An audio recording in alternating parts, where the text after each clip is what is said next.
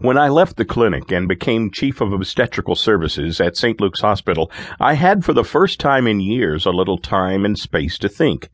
I'm sure it was no coincidence, the hand of God was present, that at that very same time we began moving a marvelous new technology into the hospital.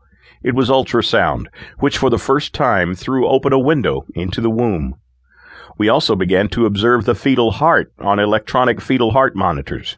For the first time, I began to think about what we really had been doing at the clinic. Ultrasound opened up a new world. For the first time, we could really see the human fetus, measure it, observe it, watch it, and indeed bond with it and love it. I began to do that. Ultrasound pictures of the fetus have an incredibly strong impact on the viewer. A study in the New England Journal of Medicine provided evidence of how potent this technology is. About 10 years ago, an article in the journal reported that when 10 pregnant women came to an abortion clinic and were shown ultrasound pictures of the fetus before the abortion, only one went through with the abortion. Nine left the clinic pregnant. That is how powerful the bonding is. I found myself bonding with the unborn. While I continued to do abortions for what seemed to me to be medically justified reasons, I no longer felt certain that abortion on demand was right. In 1974, I sat down and wrote an article for the New England Journal of Medicine. It was not a pro life article, but in it I articulated my growing doubts and fears about what I had been doing. I made the flat statement that I had presided over 60,000 deaths, and I said that the fetus is life. I said that it's a special order of life, but it's life, and we have to be reverent in the presence of any kind of life. In that article, I obliquely asked many questions about why physicians sworn to uphold life performed abortions. I asked questions but provided few, if any, answers. I set forth the following propositions.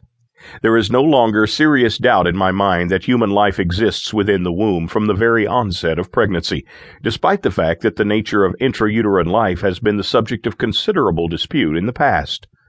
This is a statement that now, 20 years later, must be amended because of the new information we have about genetics and assisted reproductive technology, in vitro fertilization, and its specific spawns. If I were writing today, I'd have to assert that human life begins even earlier with the complex process of fertilization, a miracle in chemistry, physics, and molecular biology occurring within the fallopian tube. By the time the fertilized egg, dividing and beginning to organize itself, enters the womb, life has been in action for at least three days. But I'm getting ahead of myself. In that same 1974 article, I also wrote, Life is an interdependent phenomenon for all of us. It is a continuous spectrum which begins in utero and ends in death. The bands of the spectrum are designated by words such as fetus, infant, child, adolescent, and adult.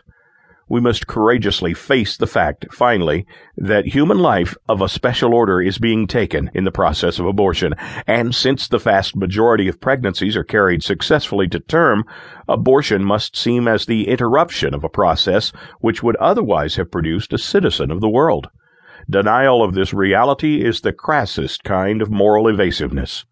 These were fairly modest assertions, hardly a wild eyed pro lifer on the loose here, but they released an incredible store of emotion. The response to that article, I am told by the New England Journal of Medicine, was the largest they have ever gotten, even up until today. They were deluged by mail, and of course they didn't bother with the letters. They sent them all to me. The postman delivered huge sacks of mail. These letters were not fan letters. They were coming from physicians who had excoriated me for being an abortionist four years earlier, but now, as the abortion pie had grown and they were pulling in the money right and left, they had changed their minds. I was overwhelmed by the vituperation, the threats, and the phone calls. Threats were made against my life and my family. I thought to myself, well, I have really hit a nerve. I've got to check this out. I continued to do abortions through 1976. I was doing abortions and delivering babies, but increasingly I found the moral tensions building and becoming intolerable. On one floor of the hospital, we would be delivering babies, and on another floor, doing abortions. Because Roe v. Wade didn't set any restrictions, we could do abortions into the ninth month before the first labor pain.